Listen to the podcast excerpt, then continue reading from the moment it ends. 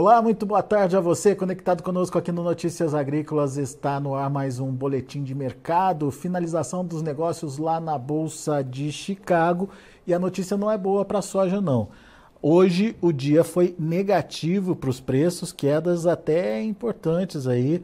Ah, a soja ela acabou recuando na casa de 18, 19 pontos nos primeiros vencimentos voltando a flertar ali com o março nos 12 dólares por bushel. Fechou a 12 dólares e 3 centes por bushel.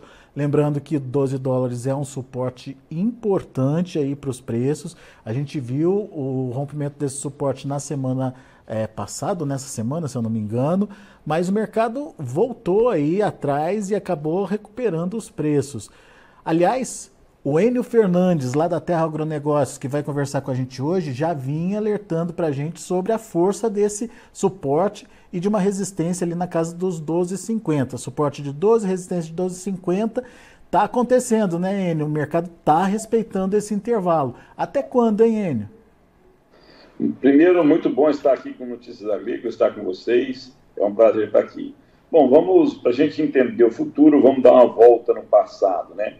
Que, que nós falamos uh, várias vezes, está tá, tá, tá ficando até meio que repetitivo as nossas, os nossos bate-papo. Por quê?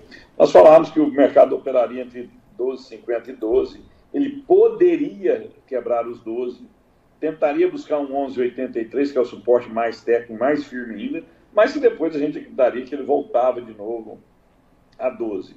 Foi exatamente isso que aconteceu. Demorou muito a tentar quebrar o 12, quebrou o 12 momentaneamente, uh, mas ele ficou muito. Ele, tentou, ele, testou os 12 três vezes, né? Hoje é, é, a quarta vez que ele testa os 12 bushels points. E preste atenção, Alexandre, quando ele chega perto de 12,50, 12,40, ele realiza. O que, que a gente entende com isso? É, hoje não foi um dia ruim, mas também não foi um dia bom. Foi um dia que está caracterizado dentro do mercado. É mais um dia no mercado. É, tem uma frase que eu gosto de falar, né? Tudo como dantes no quartel de Abrantes. Hum. Nada mudou. Ele foi, tentou quebrar os, os 12, buscou perto dos 50 e reduziu. Quem está operando fortemente são os hedge funds, os invest funds, são os fundos de investimento.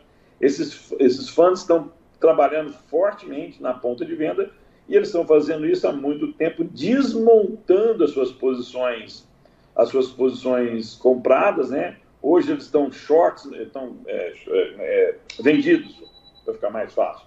Eles estão vendidos em soja, estão vendidos em farelo, estão vendidos em milho, estão vendidos em óleo. Eles estão bem vendidos, né? E, e você ficar a descoberto, você tem um certo risco. Mas por que, que eles estão fazendo isso? Porque hoje o melhor retorno financeiro que eles têm é esse. Estão vendo a safra chegar, taxa de juros dos Estados Unidos elevada, isso contrai a economia. Então, quem está operando hoje são os funds. Quem está operando ultimamente são os funds. As vendas físicas, o farm selling, não está acontecendo aqui, estou é, falando não está acontecendo com ênfase, com robustez, e nem nos Estados Unidos. É lógico que vendas sempre acontecem, mas não são vendas estrondosas. Mas, ô, ô Enio, o que, que acontece? Por que, que o, o, as origens não estão participando do mercado agora? Falta de interesse nos preços, incerteza em relação à oferta, o que, que acontece? Bom, vamos lembrar que nós estamos agora no começo de fevereiro, hoje é dia 1 de fevereiro. Lembro que o cerrado brasileiro, grande parte do cerrado brasileiro, ficou recebendo chuvas extremamente abaixo das médias, e o mês de dezembro, que seria o mês de recuperação das chuvas, ele, as chuvas só recuperaram no cerrado brasileiro quando eu falo Cerrado, é do norte de São Paulo até o Mapitobá ali, né? Esse centro-sul, tirando o Paraná. Ah, eles só recuperaram essas, essa, essas chuvas bem no finalzinho de dezembro. Então, janeiro foi um mês um pouco melhor. Os produtores estavam extremamente inseguros de, de fazer mais vendas. O mercado já está, hoje, já está vendido algo perto de 35%, 37%. Na virada do ano estava perto de 30%, 20%, depende da, da consultoria que você escutar, 20% a 30% comercializado, né? Então o produtor estava com receio de fazer novas posições e não conseguir cumprir os seus contratos porque não sabia das suas produtividades. As primeiras áreas a serem corrido, acolhidas no Cerrado, produtividades pífias, 1.200 kg por hectare, 1.500 kg por hectare. 2 mil quilos por hectare, né? Então o produtor ficou com medo do que viria. A chuva chegou no finalzinho de dezembro, o mês de janeiro deu um, deu um alento aos produtores, choveu em grande parte do cerrado, a cara da safra melhorou, e agora, quando eles foram a se posicionar nas vendas, os preços caíram. Nós, nós temos região no Mato Grosso com soja abaixo de 100 reais, né? Para você fechar um custo de produção abaixo de 100 reais é, é muito difícil. No Paraná, nós estamos falando de soja de 108, 110 reais, Goiás, 105, 105 não, 103 reais, né? Ah, então, hoje, você consegue resultado se você tiver uma boa produtividade. E isso está fazendo os produtores reterem a produção. É até explicado. Se vendesse muito antes, poderia né, é, ter que pagar um achado forte. E se ele vende agora, ele tem que ver se a produtividade dele vai lhe dar lucro nos atuais, nas atuais cotações. Muito bem. O fato é que com essa atuação dos fundos e a falta das origens, a gente tem esse espaço marcado aí que você bem delimitou aí de 12 a 12,50. É, qual que é o viés? O que, que, na sua opinião, pode acontecer com o mercado e quais os fatores que podem dar rumo para esses preços, para baixo ou para cima, Enio? Muito boa sua pergunta. E eu queria deixar um ponto claro aqui. Todo dia, todo dia, você tem notícias positivas no mercado e notícias negativas no mercado. Agora, a gente tem que olhar estruturalmente. O mercado subir 5 pontos no dia, 10 no outro, é, depois cair de novo, isso é, isso é momentâneo, é conjuntural, não é estrutural. Estruturalmente, no longo prazo, se nós tivermos uma boa safra aqui, a Argentina tiver uma boa safra lá, e os Estados Unidos da América, que daqui uns dias vai estar discutindo se planta mais milho, planta mais soja, lembro que no dia 28 do 2, 28 de fevereiro, daqui 27 dias, tem o Outlook Forum do USDA, os agrônomos tech sempre começam a projetar a próxima safra dos Estados Unidos, sem falar com os, com, com os produtores americanos. Por que, que isso é importante? Até já está discutindo se vai plantar mais soja ou mais milho. Hoje, soja, lógico, 28 dias disso ainda, mas hoje soja é menos prejudicial para o produtor americano que milho. Então, a tendência é, é soja crescer nos Estados Unidos um pouco, mas não vai transformar muito. Uh, um, milhão pra, um milhão de hectares acima, um milhão de hectares abaixo, a safra americana ela já está dentro do intervalo que é difícil o americano aumentar muito a sua safra. Né? Pois bem, então se tem notícias negativas, se tem notícias positivas, o mercado vai ficar oscilando nesse número até novas sinalizações vierem. Nós temos algumas sinalizações. Primeiro fator, o fator financeiro, né? o custo do dinheiro no mundo. Né? As taxas de juros do Federal Reserve continuam altas, 5 a 5,25, isso contrai a economia. Se contrai a economia dos Estados Unidos, o Banco Central dos Estados Unidos, ele é o Banco Central do mundo, o Federal Reserve, porque é ele que emite a moeda, né? No final do dia, o que, o que ele faz, os outros países do mundo fazem. Então, taxa de juros altas contrai a economia. Contraindo a economia, é, tudo cede, né? Soja, milho, trigo, dá uma olhada no que aconteceu com açúcar, petróleo é um exemplo claro disso, né? Então, nós temos essa sinalização do mercado financeiro que, estruturalmente, ela é baixista. Outro ponto que o mercado vai olhar com atenção é o clima na, na América do Sul. A Argentina acabou de plantar, está passando um momento seco, está passando um momento quente, a gente viu que isso fez com o Brasil e agora está ah, marcando chuva para o dia 8. Agora, dia 8 vai ser um dia cabalístico, Alexander. Por quê? É dia que estão projetando os mapas chuvas na Argentina. Não vão ser chuvas gerais, irrestritas, fortes, mas são chuvas. E nós temos relatórios do USDA de oferta e demanda mundial, o supply demand, demand e ainda temos o da Conab. Né? Então, dia 8 vai ser um dia muito movimentado no mercado financeiro. Então, resumindo, resumo da obra. A juros dos Estados Unidos alto, pressiona a economia, custo do dinheiro alto, isso faz os fundos que estão jogando esse jogo venderem ativos para procurar outro, outras fontes de remuneração. O clima na, na, na América do Sul, chuvas na Argentina vão fazer pesar esse mercado. A não chuva é o contrário. E o mais importante agora é o relatório do USDA, qual o tamanho da safra que o USDA vai apresentar ao mercado. Né? O último número para o Brasil é 157 milhões de toneladas.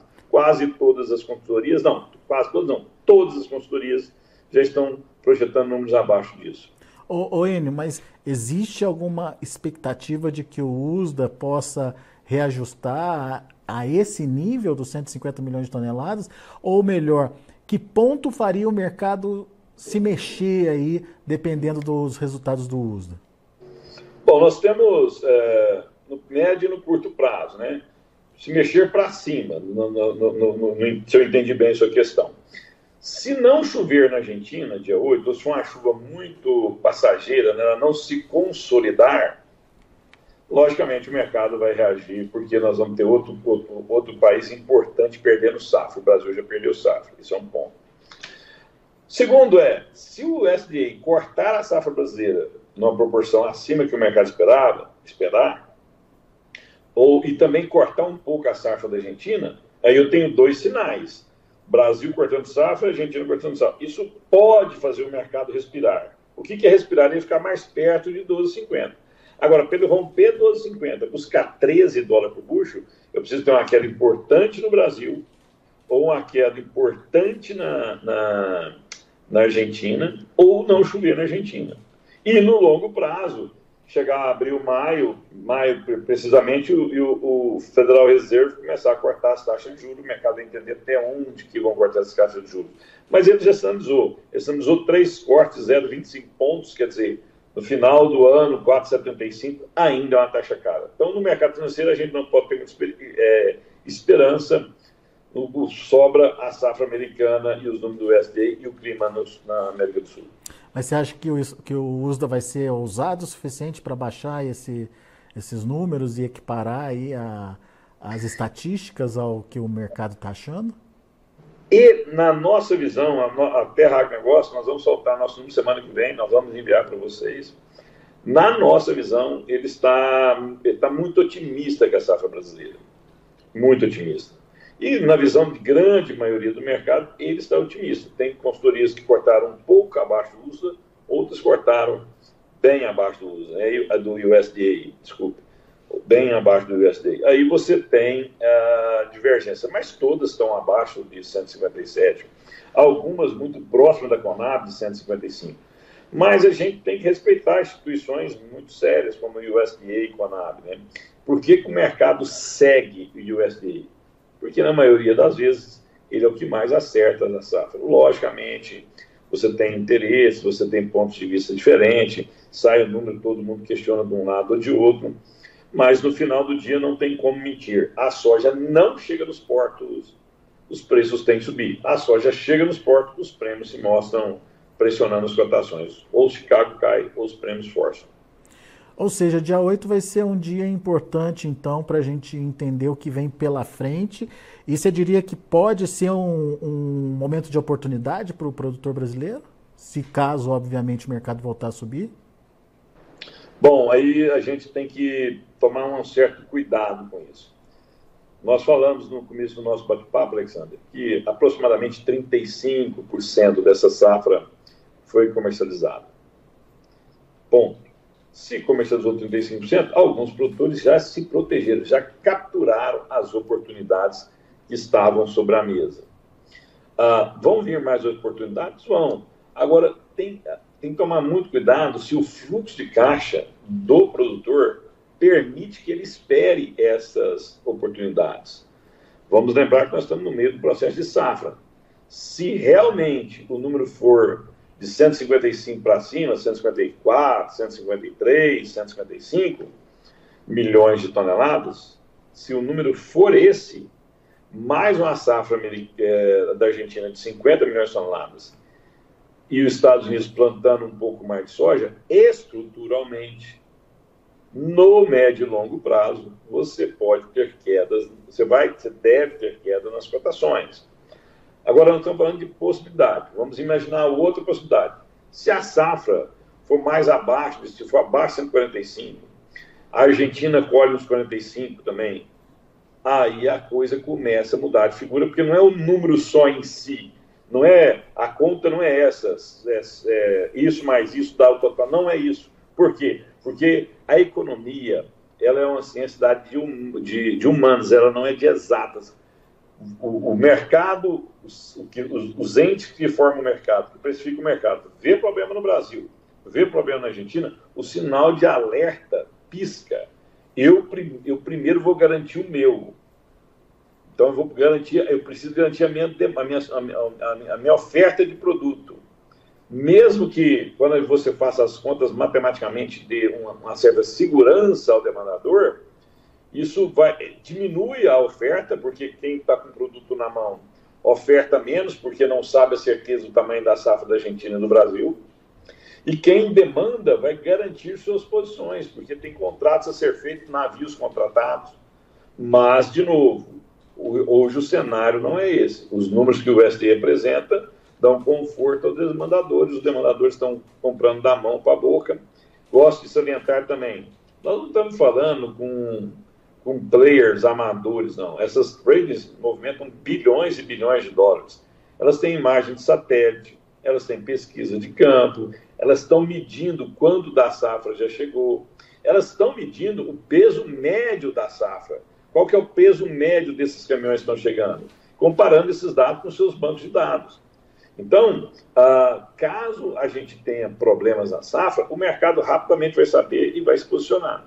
Por isso é tão importante a gente entender o que o clima reserva para a Argentina e é tão importante a gente saber quais são os números do USDA que vão ser apresentados agora, dia 8, daqui a sete dias. Muito bem. Enio, só para a gente finalizar então, sua dica para o produtor que está sem saber o que fazer nesse momento, é, para onde ele vai? O que, que ele faz, Enio? Bom, aí nós temos que, nós temos que é, dar uma olhadinha no passado, né? Algumas consultorias algumas consultorias recomendaram vendas a 14 bushels points lá atrás. Estou falando contrato de março, né? Recomendaram a 13,80, 13,50. E elas, essas consultorias, até o presente momento, acertaram. Quem seguiu essas orientações, ou fazendo operações em bolsa, ou fazendo operações no físico, estão com preços acima do mercado atual. Ponto. Por que, que eu gosto de salientar isso? é porque a gente tem que dar uma olhada para o passado para a gente ir corrigindo rotas, né? Quando eu erro, eu tento olhar para o passado, ver o que, que eu não vi, mas eu escrevo, eu analiso e reconheço o erro para eu melhorar a minha, a minha interpretação do mercado para frente. Então é importante a gente ver isso. Segundo ponto é o seguinte: qual, como está o seu fluxo de caixa? Não adianta a gente tentar esperar o mercado uh, de é, enchimento de grão nos Estados Unidos que é junho e julho, e eu não tenho caixa para julho e julho. Mas esse ano, se você tem uma condição de caixa razoável, se você se você está com tá, tem fluxo de caixa para suportar a sua atividade, o que, que você deve fazer? Você deve vender paulatinamente. Quando o mercado respirar, é 30, 30 pontos de alta, 20 pontos de alta, 40 pontos de alta, você vai lá e marca a sua posição. Quando o dólar, se você tiver algum rally de dólar, você vai lá e marca a sua posição. Não queira vender tudo de uma vez. É, é o mercado não está para isso. E também você tem que também calcular o custo de carregar esse estoque. Qual é o custo financeiro de carregar esse estoque? Se for para você segurar o grão para vender 10% daqui a um ano, ah, o financeiro te paga isso. Então você tem que analisar primeiro sua saúde financeira, como é que está seu fluxo de caixa, quais são os compromissos que tem que pagar. Depois disso, a criar preços de venda e, quando chegar nesses momentos de alta, você participar. Não tentar para deixar para vender tudo no exato momento. Quanto mais você diversificar a sua comercialização, dividir a sua comercialização, em um ano desses, você tem mais chance de sucesso. Porque o mercado também não vai cair de uma vez, ad eterno. Os estoques de passagem nos Estados Unidos não são extremamente confortáveis, tem todo um plantio norte-americano, tem um mercado de clima norte-americano, o mercado deu oportunidade, o mercado dará oportunidade. Você tem que ter plano comercial, pensar nesse campo comercial, olhar o seu fluxo de caixa e não perder oportunidades como ela vai surgindo. Ah, Enio, se eu vender toda a minha safra até julho e aí explode o preço no final do ano por alguma questão, ou dólar, ou quebra de safra nos Estados Unidos.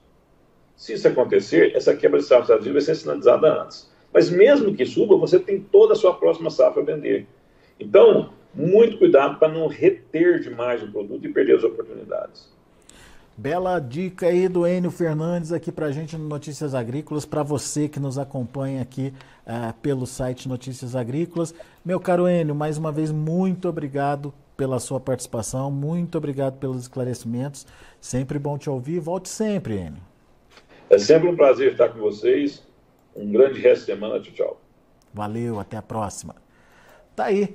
Enio Fernandes trazendo as informações do mercado, o mercado que hoje voltou a encerrar no vermelho aí, é, ficando próximo de novo daqueles 12 dólares por bushel. Vamos ver os preços? Vamos ver como encerraram as negociações? De olho na tela, acompanhe comigo os preços em Chicago. Março, 12 dólares e 3 centes por bushel, queda de 19 pontos, a mesma queda para maio que ficou a 12, que fechou a 12 dólares e 13 centes por bushel. A gente tem também o julho a 12,23, queda de 18 pontos, e o agosto, 12 dólares e 14 centes por bushel, uma queda aí de 16 pontos. Temos também a, o milho. Para o milho, a gente teve um dia também negativo, mas quedas menores. Desculpem, março 4 dólares e 47 centes por bushel, 1 ponto de queda, maio 4,58, 0,25 de baixa, julho 4,66, meio ponto de baixa, setembro 4,71, meio pontinho aí de queda também. E para finalizar, a gente tem o trigo. Trigo para março, 6 dólares e 1 cento por bushel. Subiu, alta de 6 pontos mais 25. Para maio, 6 dólares e 9 centos por bushel, alta de 4 pontos mais 25. Julho, 6 e 13, subindo 3 pontos e meio. Setembro, 6 e 23, alta de 2 pontos e meio. São os números do mercado de grãos lá na Bolsa de Chicago. A gente fica por aqui, agradeço muito a sua atenção e a sua audiência. Notícias agrícolas, informação agro-relevante e conectada.